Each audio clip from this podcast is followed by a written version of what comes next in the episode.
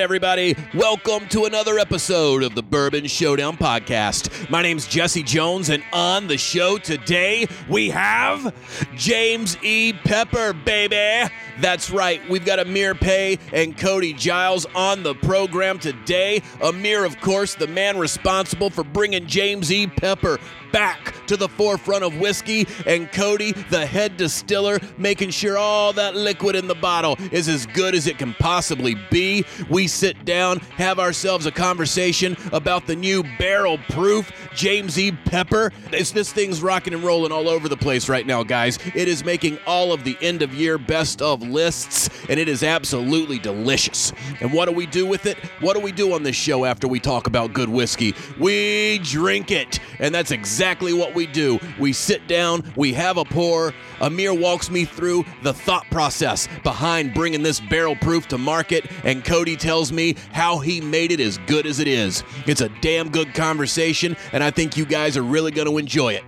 I want to thank Cody and Amir for coming on to the program. I've known Amir for a while, and it's always good to sit down and learn something from him about whiskey, and I seem to do that every time we talk. So thank you, buddy, for coming back on. Uh, I, I'm not going to do much time up top today. It's the holiday season. I'm in a great mood. We're almost there. We're at episode ninety-one of the Bourbon Showdown Podcast. We should be crossing that one hundred mark in season eight. Season seven, though's not over yet. We're about to finish it off. We're about to close it out. We've got a few more surprises. And then leading up to that beautiful episode one hundred, got something in store for you guys that you're not going to see coming. So keep coming back every week, listening to more episodes of the Bourbon Showdown Podcast. We ask that you do go hit like and subscribe on all of the things. Leave us a five-star review on Apple Podcast. That is how we grow this thing. That is how we get what we need to get the people on the show and talk whiskey with them for you guys. So help us grow, and we appreciate it as always. And I'm, I, I think that's it. That's all I'm going to say. I'm excited for you guys to hear this conversation.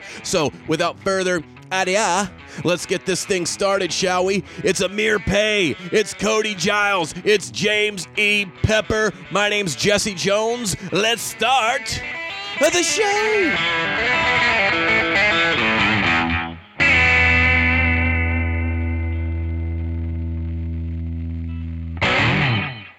Welcome, guys. Amir, it's good to see you again. Cody, welcome to the show. We've got Amir Peay and Cody Giles from James E. Pepper on the show today. So happy to have you back on. So good to talk to you.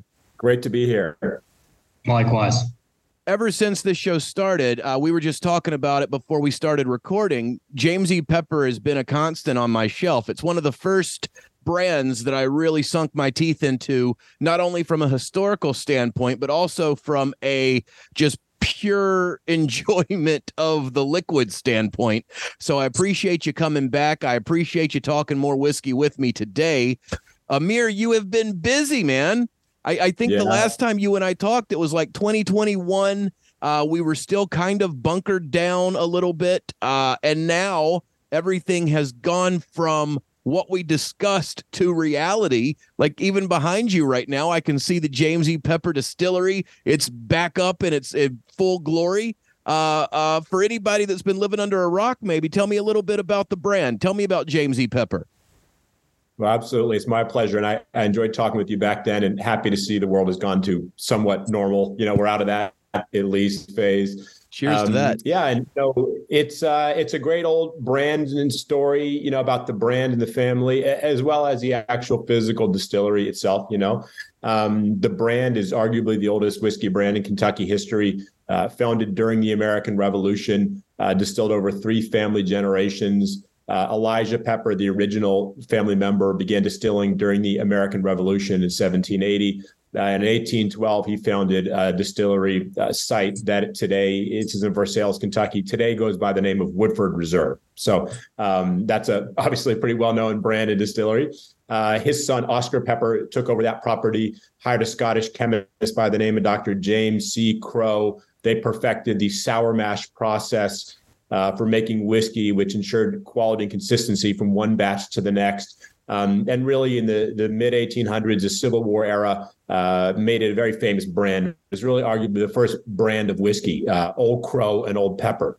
And so uh, it was a favorite whiskey of, you know, many famous Americans like Ulysses S. Grant and Andrew Jackson and Henry Clay and and many, many others. It was the whiskey that when Ulysses S. Grant was winning uh, battles, uh, Abraham Lincoln was like, whatever he's drinking, buy more of it, right?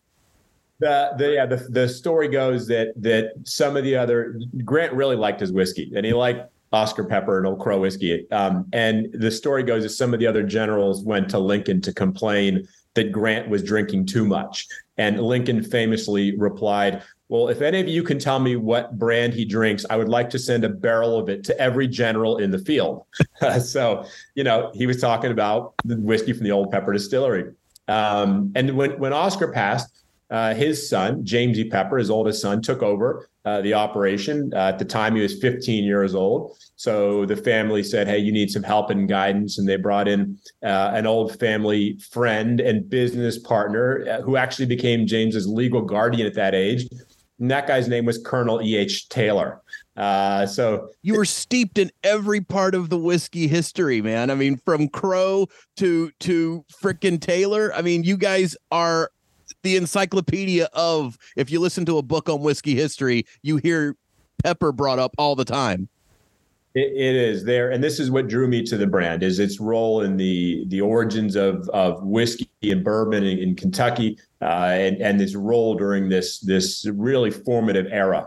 Um, and, and so James, yeah, I mean, all these characters get thrown out. It's like a soap opera, you know, so it's a lot of fun. Um, and so James, though, actually, you know, Taylor told him to expand the property and said, hey, I'll even loan you money to do it. Uh, and a few years later, Taylor got into financial troubles and his loans got called in and he had to call in Peppers, and James defaulted. And that's how he lost that property. Um, and, and it was sold to a company later called Labrot and Graham. Uh, but all those old buildings were built by the Peppers. And, you know, James went to, uh, so here, here is James. He's a young guy. He's in his twenties. He's broke. He has no distillery, but he had contacts and he had his name and he knew how to make whiskey. So he went to New York, raised money from a wine merchant, and came right back to uh, to Lexington, right to behind where I am, the distillery. And in eighteen eighty, built the James E. Pepper Distillery in downtown Lexington, uh, which at the time was the largest and most technologically advanced distillery in the United States. Uh, and from there, you know, he was just one of the the, the biggest producers of high-grade American whiskey. Uh, was a very interesting character, you know, had one of the finest thoroughbred horse farms in the United States, if not the world, raced his horses in the Derby, the Oaks, even brought his horses to England, raced against the King of England and beat him for the Doncaster Cup. Um, and, you know, legend has it, the old-fashioned cocktail was invented in his honor. And I mean, I, I could just go on and on. I, I could literally talk for an hour about the history of the brand. Um, and so, but I want to talk about our whiskey here today. So for yes. anybody who wants to, I'll talk a little bit more about the history, but if you want to get more into it, please listen to the previous episode here. Um, we do a or deep go to our dive. website, James E. Pepper, do a deep dive, or go to our website, james e pepper dot com. And we actually have a ten minute documentary uh, that we made with a local P B S filmmaker uh, that tells all this history and shows a lot of really cool images. Uh, but to really quickly wrap up the, the story, um, you know, James uh, died in nineteen oh six. Um, had no children. The distillery was sold to investors. The distillery and the brand continued to be produced through Prohibition, um, after Prohibition, um, through the thirties, forties, fifties, into the sixties. It would continue to be produced. Uh, and then the nineteen sixties, the industry had a hard time. Uh, there was overproduction. A lot of distilleries were closed. Things like vodka and gin became popular. And our distillery was shut down in nineteen sixty-seven uh, and abandoned along with the brand for over fifty years. Um, fast forward, that's when I came to the picture, two thousand seven, two thousand eight, um, acquired the rights to the brand, relaunch it, uh, began a campaign of extensive historical research for over fifteen years, um, partnered with other distilleries initially to um, relaunch the brand under the seventeen seventy-six label. Um, and then the whole time was visiting the old abandoned distillery. Um, and with some great partners in Lexington, we we revitalized and rebuilt the distillery and began production there in December of two thousand seventeen, um, using the exact same historic mash bill as when the plant shut down fifty years prior, nineteen sixty-seven. Um, and, and so this is a great time for us, fast forward five years, um, where we now have bourbon and rye produced, you know, at the old distillery, over five years old. Uh, really beautiful whiskeys uh, produced by Cody Giles here, as you're seeing. Cody's been with us since day one. uh, was there filling those first barrels, you know, in December of twenty seventeen. And, and that's why this is a fun time for us, because we've, we've got these mature whiskeys, or, you know, get it, they're getting really where we want them. Uh, and that's what we're excited to talk about. That's awesome. And I know from the last time we spoke, like, like again, it was in the middle of the pandemic, but you had been rebuilt or, you know, re, uh, I guess, building uh, the distillery, and and you had whiz or you you know you were making the final touches on the distillery and had whiskey going. It's super exciting now that you've got uh, James E. Pepper from the Lexington Distillery on the shelf, and now it brings us to this. I mean, beautiful frickin' barrel. Uh, th- this I, I can't. It's gorgeous, Amir. Like this Thank barrel you. proof that you've put in this decanter is just absolutely, uh, and it pays homage to that James E. Pepper uh, swagger that he had back in the day. Uh, when you look at some of the old bottles, uh, this would fit right in with some of that that you would have seen that was actually, as he crossed the country. That bottle, yeah, one hundred percent. That bottle actually is a recreation of a decanter that they produced at the distillery in nineteen forty-five, in the nineteen forties. Perfect. So it's a vintage bottle. There, we have over one hundred years of labels and bottles to choose for inspiration for package design. But this one bottle we always just thought was the most timeless, classic, elegant.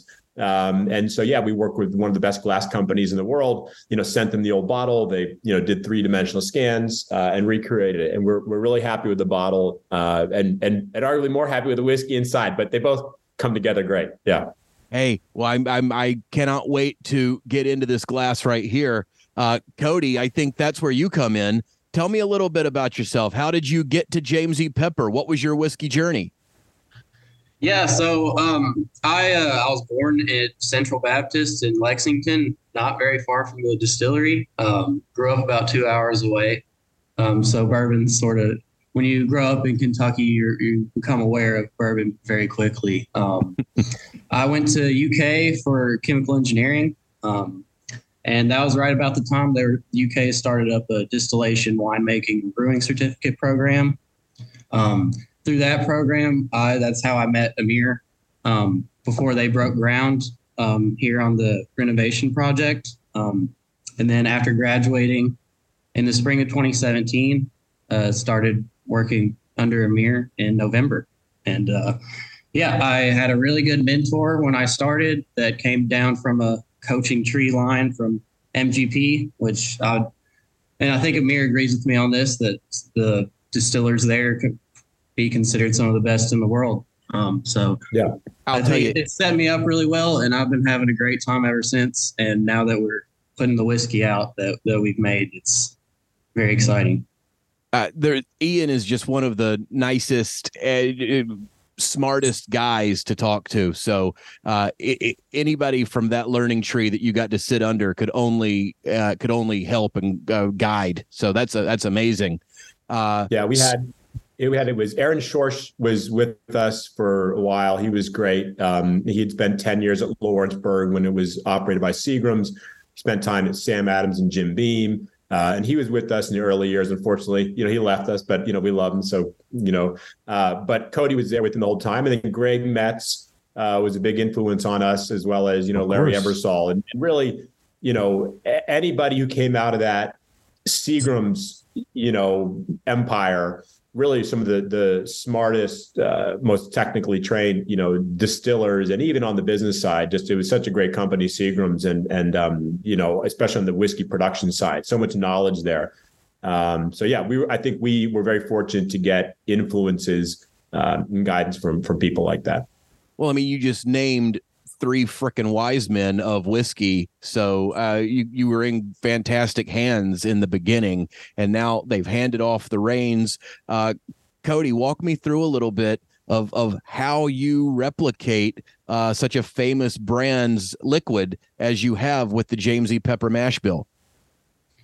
Um, yeah, I mean, sitting in the back of my mind starting here, we always, I've always wanted to, to do the brand justice because of how historically significant it was, and then what it meant for for the Kentucky bourbon industry. Um, I think Amir had a great came with a great plan for the for the mash bill designs. Um, and the idea to blend on the back end more akin to like uh, the tradition of Irish whiskey um, and, and things of that nature. So we can really sort of tune the flavor profile we want to by adjusting uh, the amounts of mash bills that go into into the bottle. Um, so we we start with uh, with our production schedule and the start with the ratios of the mash bills that we made, um, and and from there it's really uh, not too scientific approach. I, I went uh, just started tasting, messing with proportions. Um, I hadn't done, I'd never done whiskey blending before. Um, but after a few years, I've, I've gotten comfortable with my palate. I think I, I think I know my way around it. Um, and, uh, yeah, it, it turned out really well. I'm very, very pleased with, with what we ended up with. That's awesome. Uh, you, you mentioned that Irish method, uh, Amir or Cody, could you walk me through a little bit more on that and, and, and what your thought process was when you started? Like, like why did you pick that method uh, to kind of follow? Sure. Let me, I guess, back backtrack a little bit. I guess it's, it's, yeah, it could be Ireland, but really Scotland, Canada. It's really, I guess, more than one region. It, it's an idea about blending being really right. important. Um, and, and so what we do, the mash bills we produce at the old distillery, we produce um, some historic mash bills, like the actual mash bills they were running historically at that distillery. Uh, we have literally thousands of pages of documentation about exact mash bills, production methods, you know, cook temperatures, you know, all, all this stuff. Um, almost too much information, to be honest. So we you produce some of those historic mash bills, but then, you know, this is a fun time to make whiskey, and we're we're you know have want to phone them, be innovative, and do put our own fingerprint on things. Uh, we of course want to honor the tradition and the heritage of the brand and the distillery. So, you know, we decided to have this distilling program. We produce these historic mash bills that are very classic, typical, although the rye is pretty unique. It's one hundred percent rye. But for the bourbon, you know, very typical bourbon recipe with with rye in it. Um, and then we we produce what we call isolated flavor grain, grain blending component bourbons. It, it's a mouthful. Uh, but what we do is we look at the historic flavor grains used at the distillery. That would be raw rye, malted barley, malted rye. And we produce bourbon mash bills that highlight and isolate those flavor grains. For example, fifty-one percent corn, forty-nine percent barley malt, you know, fifty-one percent corn, forty-five percent raw rye, and a little bit of malted rye in there uh, for the, for the fermentation. fifty-one percent uh, uh, corn, forty-nine percent malted rye. So we we isolate those historic flavor grains. So we're not using, there's no quinoa, there's no buckwheat or anything. It's like we look at the historic grain palette, right. Isolate it, distill those separately, age them separately, along with those historic mash bills, and then blend them on the back end. And that is, from what we've seen, pretty unique for Kentucky. But it is really not unique in the world of whiskey. If you go right. to Canada, they will produce whiskeys with one hundred percent corn, one hundred percent rye, one hundred percent barley malt, and then blend them together. You go to Scotland or Ireland, the art of blending is very old. People are producing single malts, or producing peated single malts, or producing grain whiskeys. There's a lot of blending. You, you look at Japan, I mean, you, they're putting in over one hundred components. So I think it was just for us to say, how do we, you know, honor the history and tradition, uh, but at the same time, like innovate, because that's really how you would honor James E. Pepper's legacy, because he was such an innovator. Um, he was the, you know, got the law changed in Kentucky to allow him to bottle whiskey at the distillery. You know, it was illegal before he got it changed. He had to sue the state of Kentucky. Um, uh, so, you know, our distillery was the first Kentucky, distiller in Kentucky to bottle its own whiskey at the distillery. And that's because he wanted to control the quality. He didn't want to have to sell to rectifiers who would then bottle their whiskey and maybe do shady stuff with it. He also, along with E H. Taylor, was, was a big part of the Bottled and Bond Act getting passed, which was the first consumer protection law ever passed in the United States. And, and is the first law to define and codify what American whiskey is, uh, and created a standard for whiskey that today is ar- arguably the highest standard in, in the world for any kind of brown spirit. So he was very innovative and, and contributed a lot to, to developing and moving along the bourbon industry and, and creating it to the modern bourbon industry, along with E H. Taylor. So we want to, you know, honor his tradition, what he was doing and what this distillery did historically, but also honor that through innovation, through pushing it along. Um, so this is a program that we felt would do that. And, and it was been really fun and, you know, kind of nerve wracking to have to sit on our hands and wait for the whiskey to age. But then, yes, we get this really great palette of whiskeys. Um, you know, and again, people have, have distilled bourbons using fifty-one percent corn. We're not the first one to do that by no means. Um, but I think what's unique that we're doing is we have a comprehensive program to distill multiple grain bills like that, like I described, and then blend them together on the back end. And I don't see anybody who's had a program like that. That's their program. Um, and, and, and yeah, and so that's the architecture of it.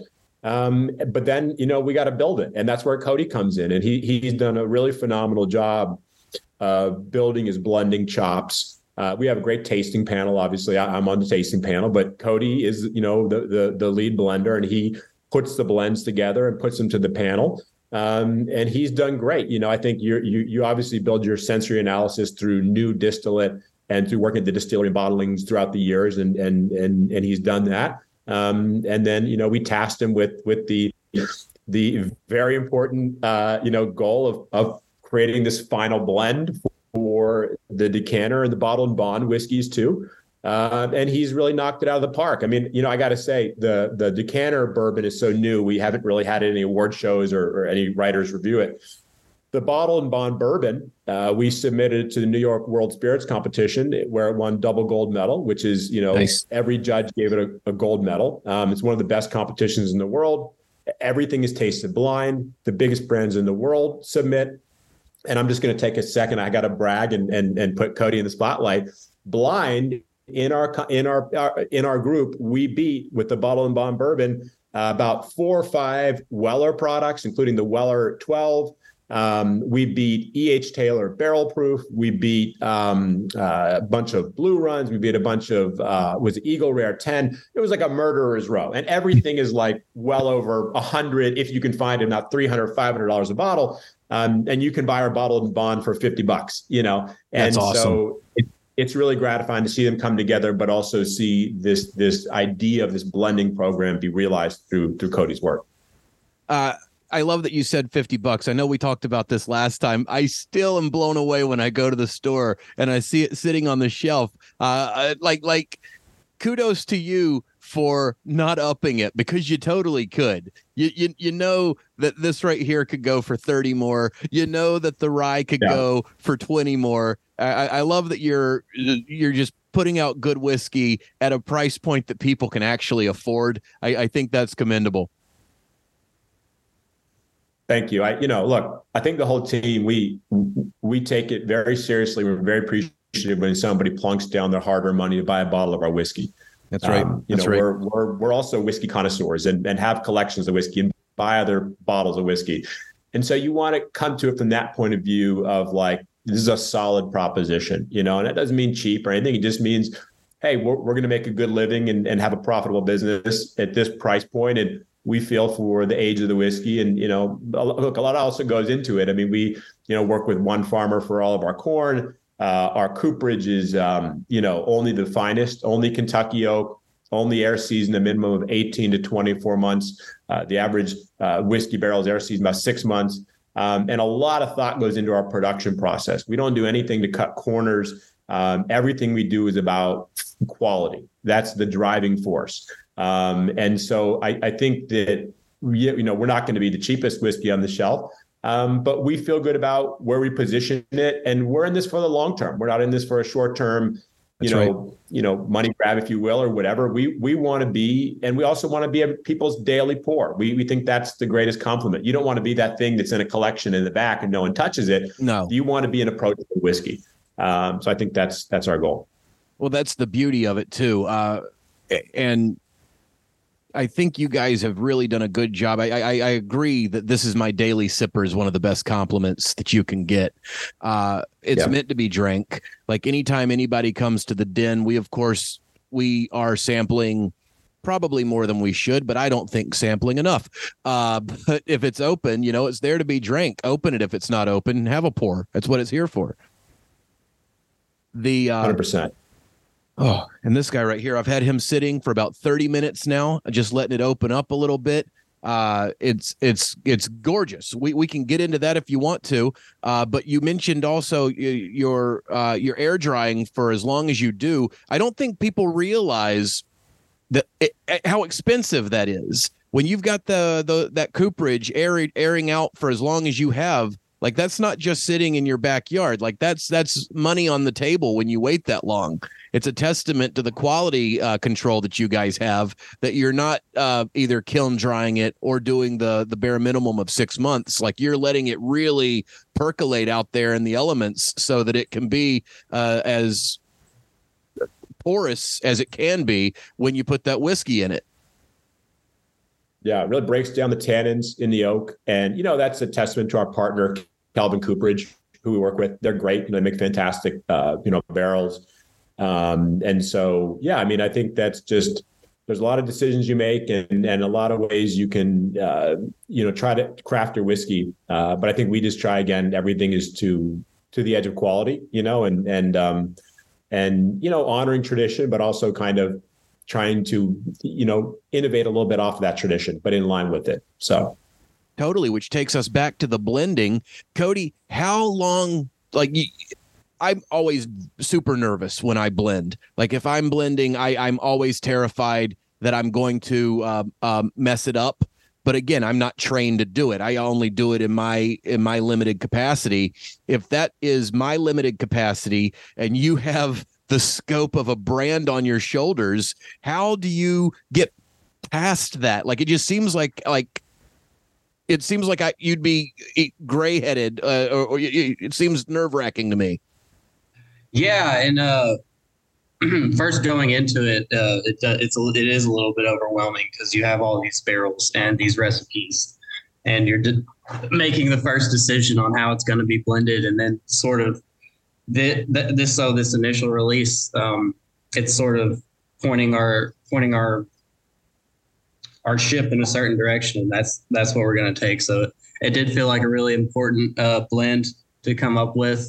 Um, I think, and also I th- think working with the uh, sourced whiskey at the beginning um, really helps. Uh, just tasting a bunch of barrels um, mm-hmm. and then mixing those barrels and seeing what happens, because it's not it's not an exact science, right? If if the fermentation and distillation um, is is a science, then the blending is the art, right? Right. Um, so well said. It, it's just.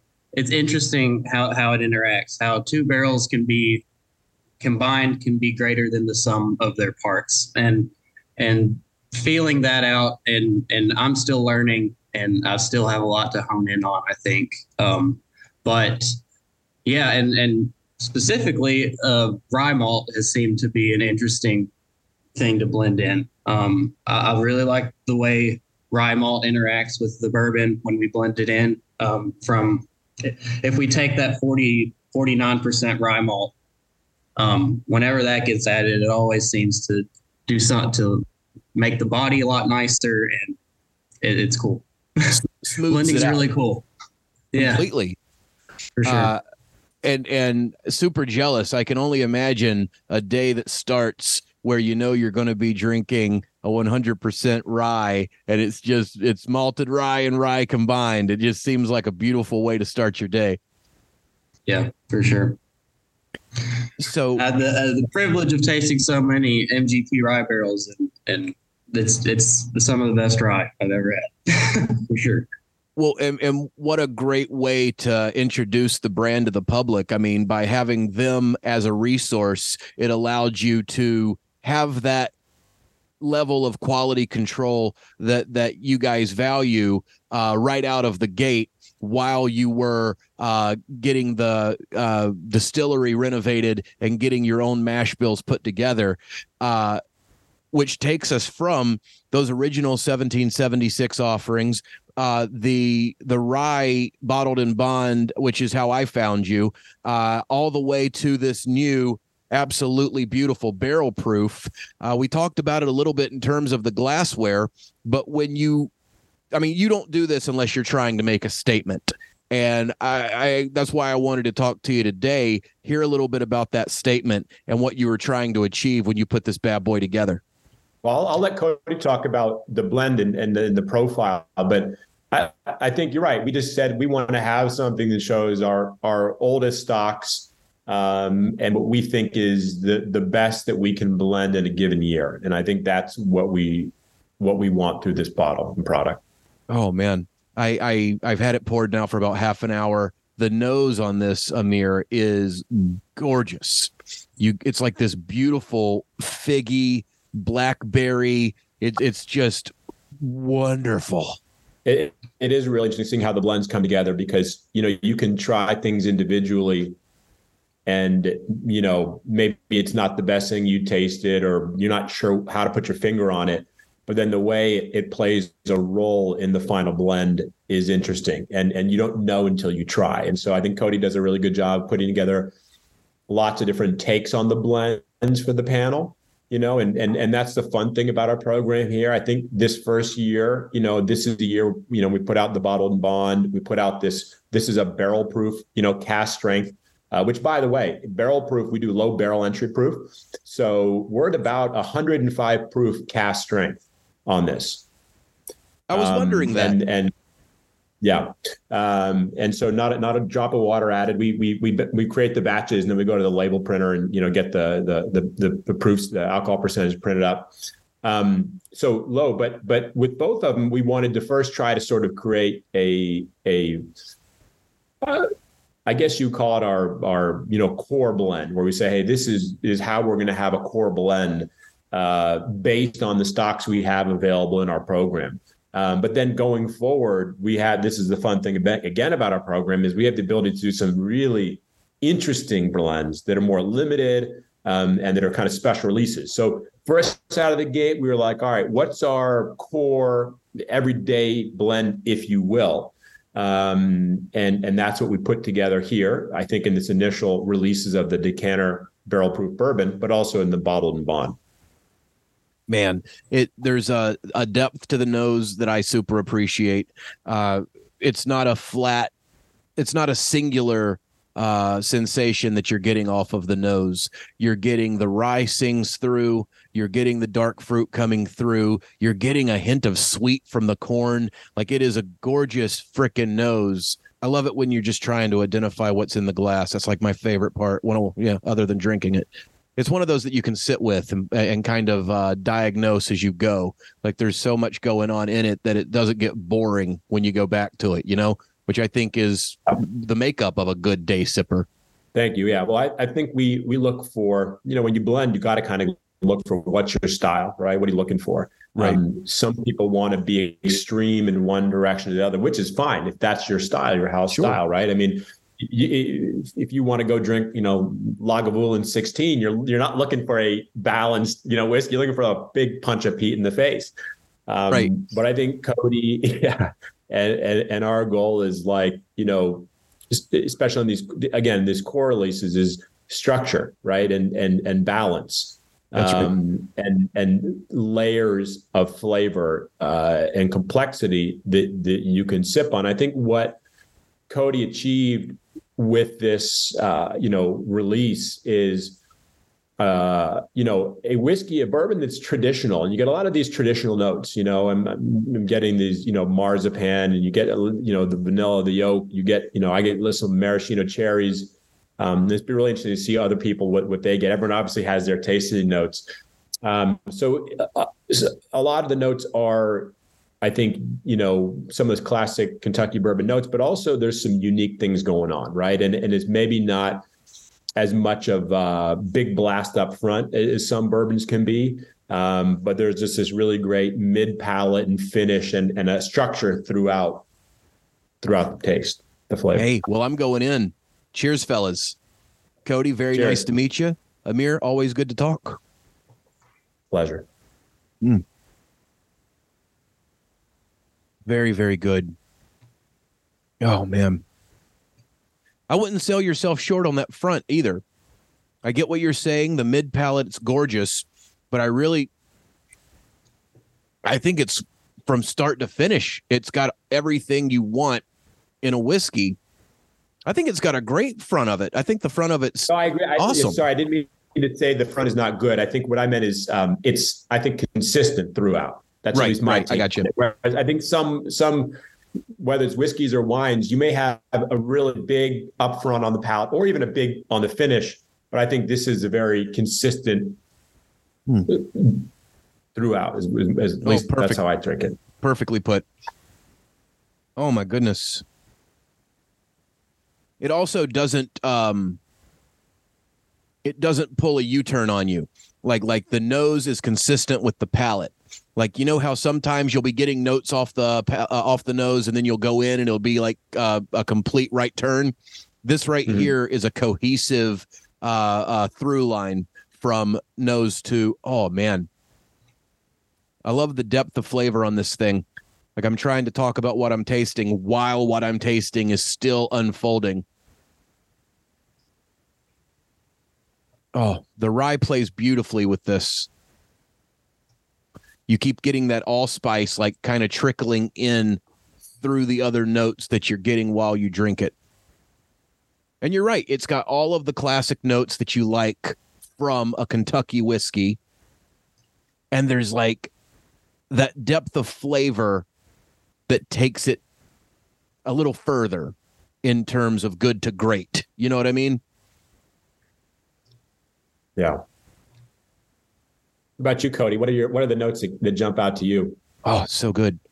I mean, I agree, and I think like when I was and when really when we're approaching any blend here, I think um, we're looking for complexity, but at the same time balancing that with cohesiveness, right? So we're not trying to take sharp turns. Um, we've exactly we want to do exactly what you're saying, which is just flow through the front to the mid palate to the finish. Yeah, it all just makes sense in a way. God bless. It's so good. Who knows, on other blends, we might get a little wild. I mean, that's the really fun thing about this this this stocks of whiskey we had to blend with. Um, but yeah, I think you nailed it on this one. Well, and it's also consistent with the other expressions that you put out. You you know what I mean? Like if you like James yeah. E. Pepper, like if you're a fan of the seventeen seventy-six, you're a fan of the Bottled and Bond, then this right here is like a heightened version of that, which I also appreciate from a consumer standpoint, because that consistency is how you build a, a, a brand. That's how you get people coming back for the expressions that you put out. Uh, there's a place, and we've talked about this before, Amir, there's a place on the shelf for every style of whiskey. I, I think the people doing, uh, uh, sometimes you're in the mood for funk. Sometimes you're in the mood for awesome. Uh, uh, some, and sometimes those two things uh, are in the same bottle. Uh, my taste always trends towards, if I'm going for a daily sipper, I want it to be uh, something like this right here uh, versus one of those right turns like you were talking, Cody. Uh, I want it to be something where from glass to empty glass, it is just uh, through and through consistent with the brand that I bought it to be. Yeah, I think I think that's really well put. I mean, you, you kind of, it's helpful, I think, to have a house style. Mm-hmm. And we definitely are rye heavy in our style. And I think that's important for, for, you know, consumers. I know, like, when they when they grab a bottle of James E. Pepper, like, if you like rye, we're a rye house. You know, whether it's in our rye whiskeys or our bourbons, you're going to get that rye component there. Um, and, and also proof. Like, we don't put out anything, you know, less than one hundred proof, you know. And so we're higher proof. We're, we're, we're rye focused. Mm-hmm. Um, and we have, you know, house style. And I think that that's important because people want to know what, what do you, what are you getting into when you go for it? Um, the whiskey, the other thing with this, this whiskey, I mean, again, cask strength at about one hundred five proof is the drinkability, I think. Uh, and I think that's what we look for also in a daily sipper is, is just, is, is drinkability. Uh, I, I won't use the word smooth. We hear it a lot in the gift shop when people try it, you know, uh, I like drinkability. But you just want it to be something that when you sip on, and, and this is where we know we've found a good hit in the tasting panel is we'll be sitting in the lab tasting through stuff. And, okay, we've gotten through the technical part of it, and we've chosen our favorite blend. And then, all right, meeting's technically over, but we just kind of linger a little bit and just start, you know, shooting the shit and just drinking, you know, the Kool-Aid, if you will, and just drinking. And, and you're like, oh, like, we got to go back to work. Like, this is... It kind of creeps up on you. You're like, hey, we ought to stop maybe. That's when we're like, hey, this is this is what we're going for. You know, that's right. Um, well, what's yeah. the beauty of working in whiskey if you can't drink some of it from time to time? Amen. Uh, and it's it's interesting. I go back and forth. Like I, I've um, I, I, I've talked to multiple people, and like s- smooth is not a compliment to people. I, I think smooth is in the same echelon for me as when people say it's hot. You you know what I mean? Like I think yeah. there are uh uh not everybody geeks out on it like we do. You've got a lot of general consumers that are just finding whiskey. And I think when you're new, or not even new, I think sometimes if if you're like uh, Cody, when you're building your sensory, when you're building the sensory that leads to a good palate, you got to start somewhere, right? And I think when people, the same as like you don't know, you can't pick out certain elements of a whiskey because you've never tasted that before. I think the same is true with the vernacular we use when describing it. Uh, to some folks, all they know is that front door uh, smooth and hot. It's either smooth or it's hot. And then yeah. as they go further down the whiskey rabbit hole, then they sort of like, well, okay, when I, when I said smooth, what I think I was meaning was this. And it's like that right. growth that you see as they start understanding uh, uh, what their actual palate, thumb, fingerprint is. You know what I mean? Yeah, and I and when I when I first started, um, I drank a little whiskey in college. Um, I wouldn't say that I was uh, a connoisseur or uh, appreciative of, of the finer uh, subtleties about the whiskeys, but um, when I started working, and you start drinking higher proof, you start getting used to um, the proof of the distillate coming off the still, then you can start really appreciating what's in there. Um, once you get, because eventually the, the the hotness will go away too. Like you, you're used to to drinking a proof that high, and then then that's when you can really start diving in. Well, and that's what I tell people all the time. It's like, "Ooh, this one's hot." I'm like, no, uh, give it a second. Give give it. Go back. Go back for more. It, it's uh uh. It, I don't know. I. I, I I'm, that's just, uh, we're always educating people, right? Or I guess that's like part of the job as well. Uh, you can't get mad at folks what they don't know about what they don't know, unless it's like two years later and they're still using the same words, at which point they're just drinking it to drink it, which there's something to be said for that too, I guess. I'm very middle of the road today, Amir. I'm, I'm, I'm, I'm very bipartisan between, uh, between the, the neophyte and the, and the snob, I guess. Well, it's a hard line to walk. And, you know, look, it's, it, you know, you can't please all the people all the time. Right. So I think it's also, look, there's levels to this whiskey thing. Right. And, and that's right. I think, you know, I, I try to be thoughtful about who I'm drinking with, and, and, and just say, look, you know, if I'm drinking with somebody who's already into barrel proof bourbons and they, they know, like, okay, let's, let's go here, you know, and if I'm drinking with, with people who are not, like, no problem, like, let's go here, you know, that's and, right. and I think you just kind of, you got to know your audience, if you will. And, and I think make sure, you know, for us, what we do at the distillery, when we produce our whiskeys, we, we want to make, try and make things that um, the biggest purists, in, which include ourselves, can enjoy and can understand and, and, and, and, and ruminate on and talk about, but also make things that are just taste good and are easy to enjoy for your neophyte, if you will. Um, that's right. Because that's a lot of people who drink whiskey. That's who they are. And they're not, they don't work in the industry.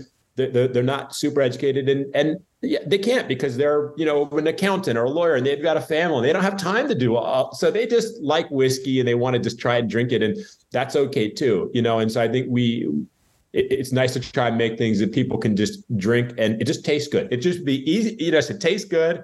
Right. Uh, and everything shouldn't be this big mental, you know, thing. You got to like climb this mountain and explain, and people got to like get over some hurdle to taste it. Um, I think people should just taste and go, oh, it tastes good. You know, that's at least one goal we have. Yeah. Boom. Perfectly so. put, perfectly put. And I, I think that's why I'm so bipartisan with the, with the words that I use, is that I don't want anybody to ever have a bad time drinking whiskey. You know what I mean?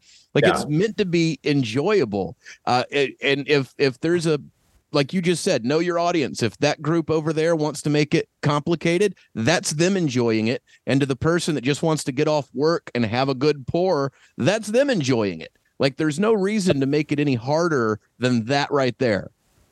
A hundred percent. And it comes to your point about, you know, a style, a house style. Like you need to have your house style. You can't be all things to all people. So, you know, some people just like eighty proof whiskeys, and that's fine. You know, God bless them. Nothing wrong with that.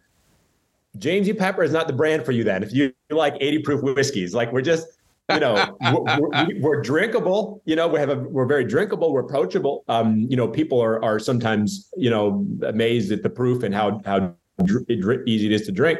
Um, but yeah, we're, we're probably not going to be the one for you, and that's fine. It's a big world. The that's same right. token, there are people who want those, you know, George T. Stagg, you call them hazmat whiskeys, uh, you know, one forty, one fifty proof. Well, that's not going to be us also, because we go in the barrel and our bourbon's one oh seven, one ten. We're just not going to hit one forty, one fifty proof. Right, right. And that's okay too. Like, we've got a bandwidth of, of, of, proof and of, of grain bills and flavor profile, and we like it. And this is our style. And I think we want to stay there. So again, you know, to, to what we were saying earlier, it means a lot to us when somebody buys a bottle of whiskey, uh, you know, in a store, or calls it out in a bar, you know, and, and, and sees it and tries it on a bar. Then maybe they see a new release they haven't tried yet. Um, we want to be in somewhat of a ballpark. We can, we can have some, uh, you know, variation, do some things there, but we want to be in that ballpark uh, of what we've kind of established. Well, it is an absolute beautiful whiskey. Uh, I'm on the, like, as it sits with me, even the finish, like, like, and I, I think you're exactly right. Like, the proof point that you guys have uh, in general and in this one, it it is the perfect amount. Like, it's it's not an eighty and it's not a hazmat. It's enough to where everything you liked about the palate, it it kind of flows through into the finish, and then you get to sit with it a little longer. It doesn't go away. It it, it doesn't like uh, dissipate immediately. It, it it sticks around, and you get those flavor notes through the finish, which I think is just the A B C of doing it the right way. Your nose matches the palate. The palate flows into the finish. Like, it's gorgeous. It's an absolutely beautiful whiskey. Thank you very much. That means a lot to hear you say that. We're we're really thrilled that you're, that you're enjoying it. Well, as soon as uh, I, yes, it's it's and it's your rye. It, it's it's you guys being rye forward, I think, is what made me gravitate to James E. Pepper in the first place, and that is definitely existent in this uh, expression as well. Uh, where can people get this? Like, is this a nationwide release? Is this a distillery only release? It is rolling out. Uh- Uh, in, in most markets, major markets across the United States. Uh, the, the new decanter barrel proof bourbon uh, is just getting out there, so it might be a little more tricky to find. Uh, it is a everyday core item. Uh, it's available at the distillery, uh, in our gift shop, um, and and starting to, you know, pop up in, in a lot of markets across the country. So we're we're working on getting more out there. We've we've we've got a fair amount, so it'll be it'll be out there. Beautiful. Well, as always, I don't taste it until I talk to the people that make it. Uh, now that it's cracked, I've got about five guys salivating, just waiting. Uh, this thing is not going to make it to Monday, so I might have to make a trip to Lexington if it doesn't get to North Carolina soon. Please, please. Yeah, unfortunately, North Carolina was not one of those markets we're going to go into. That'll take a little bit longer. Uh, ah. But... Uh, Yeah, all right, but, I'm going to have uh, to Carmen San Diego it then and just find it somewhere. I'm going to have to globetrot to find this bad boy. Done deal. Or please do come see us in Lexington. You know, we've got it in the, in the gift shop and the distillery. And, of course, you can just try try some things out of the barrel, too. That's that's a fun way to do it, which is basically what you're trying now. But, yeah. There's no better experience than when you get to, like, the drill goes in, the liquid comes out, and all of a sudden your day just got better. Yeah. Yeah, one hundred percent. Uh, that's, that's a – yeah. And, and with the distillery, like I, I tell, uh, it's like a brand new world for me. The last time we talked, it was not open to the public. It's open to the public now. Uh, what can people expect when they visit you in Lexington? Well, we are we're right downtown Lexington. Uh, we're on the Bourbon Trail, um, and we've got a great uh, distillery tour operation. We have a museum where we we share the history with you and talk about that in depth. Uh, then you take a tour of the full working distillery where we're, we're distilling, you know, seven days a week. You'll probably see Cody. He's there right now. Um, and uh, and just the great team of distillers. So you go through that. And, of course, we've got lots of really nice whiskeys to taste. Uh, we have a, a very nice, you know, selection of whiskeys to try in the bottle. I mean, everything from what we've been discussing here today, including a single malt we produce. Um, so you can have flights, buy a bottle, uh, and or, you know, stay for a cocktail. We make one cocktail, the old fashioned cocktail. Uh, you know, again, legend has it, it was invented in honor of James E. Pepper, and then he introduced it to the world. It stays in New York City. Uh, and, and, and that story was printed in the old Waldorf bar book. Uh, with the recipe there. So that's a recipe we use. We make the old fashioned, old fashioned, uh, and, and it's, it's pretty good. So, you know, definitely have one of those and, and come take the tour. Uh, that's what we advise. Cause uh, if you don't take the tour, you don't get in the museum, you don't get to see the, the cool working distillery. If there's any distillery that you really need a museum for, it is the James E. Pepper distillery. I mean, from literally the beginning, from the nation's uh, uh, conception, all the way till now, uh, barring that James Bond uh, era where everybody went wacky and started drinking vodka instead of whiskey. I don't understand that at all. Still don't understand that. Uh, but you guys, and you have a lot of, the, I, I, you're a history buff, so you've got a lot of that old memorabilia. I, I bet it's just gorgeous. I bet it's absolutely gorgeous to go through and see some of that. Uh, cause it was, James E. Pepper was one of the first international brands in in whiskey. Like like you could not go anywhere without seeing it back in like sure. frickin' eighteen eighties. Like, I mean, that's wild. Yeah, I mean, one of the largest, most heavily produced brands for many, many decades. Um, and that's what we're really trying to do is, you know, we I, I am a history buff. Uh, I love American history. I love Americana. I love great old American brands.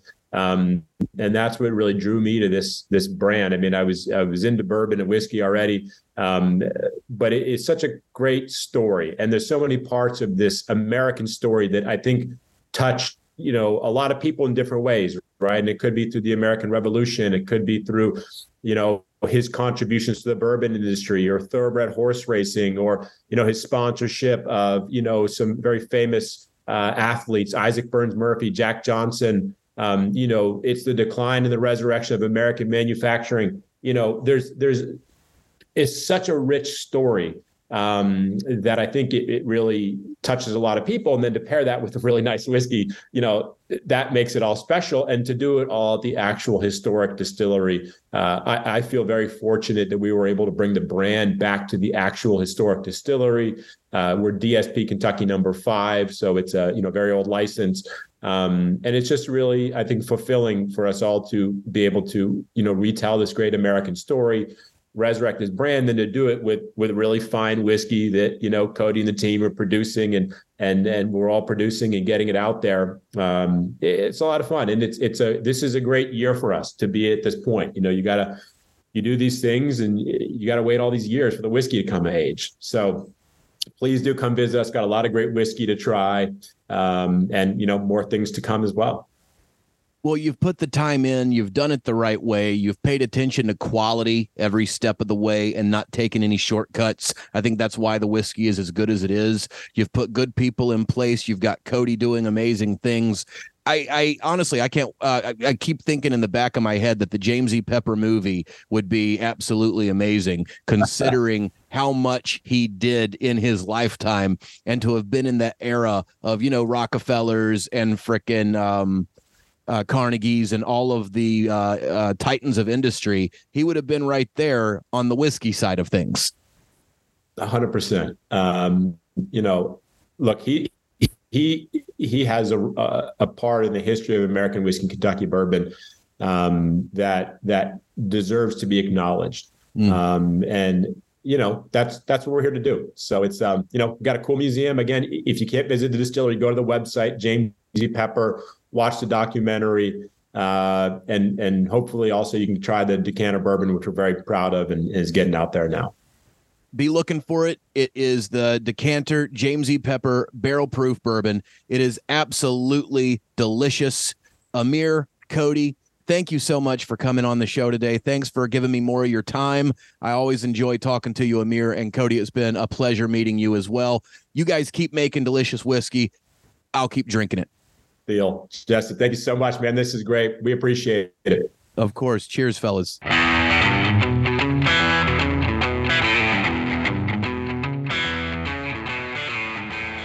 There you have it, everybody. That is this week's episode. I want to thank Amir and Cody for coming on to the program, for walking us through the goodness that is the James E. Pepper Barrel Proof. You'll know it when you see it on the shelf because it's in a beautiful glass decanter. If you see it, I would recommend picking it up. It is absolutely delicious. It's making all of the end-of-year best-of lists that whiskey puts out every year, and with good reason. It is a damn good pour. So thank you, Amir and Cody, for coming on. Amir, it's always good talking to him. He is just a wealth of knowledge on all things whiskey history. I love sitting down and sharing a drink with him just because I learn something every time. So thank you, fellas, for coming on the show. Next time, I got to get my ass to Lexington so we can do this in person, share a dram in real time.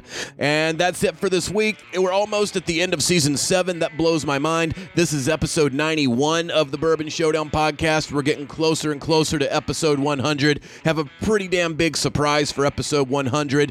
And uh, we're almost there, guys. So once again, thanks everybody for listening. If you would, please go hit like and subscribe on all the things. Leave us a five-star review on Apple Podcast. It's how we grow this thing. I just got the end-of-year stats for the show. We are rocking and rolling in twenty twenty-three. We want to thank all of our listeners in Israel, in Puerto Rico, in Germany. We are international at this point, people. The Bourbon Showdown has listeners everywhere. If I didn't name your country, then have more people listen in your country. That is a good Good damn time to be drinking whiskey right now, and I thank everybody for tuning in every week. So uh, it's the holiday season. Everybody, please have a happy holidays. Merry Christmas. Uh, be safe. If you're going to drink, don't drive. I think that goes without saying. Call a Lyft, call an Uber, call a friend, and that's all the P S A I'm going to do. Just everybody stay safe and have a wonderful holiday. My name's Jesse Jones. We'll see you guys on down the whiskey road. Let's raise a glass and kick some ass. I'll see you guys in twenty twenty-four. Goodbye, everybody. Goodbye.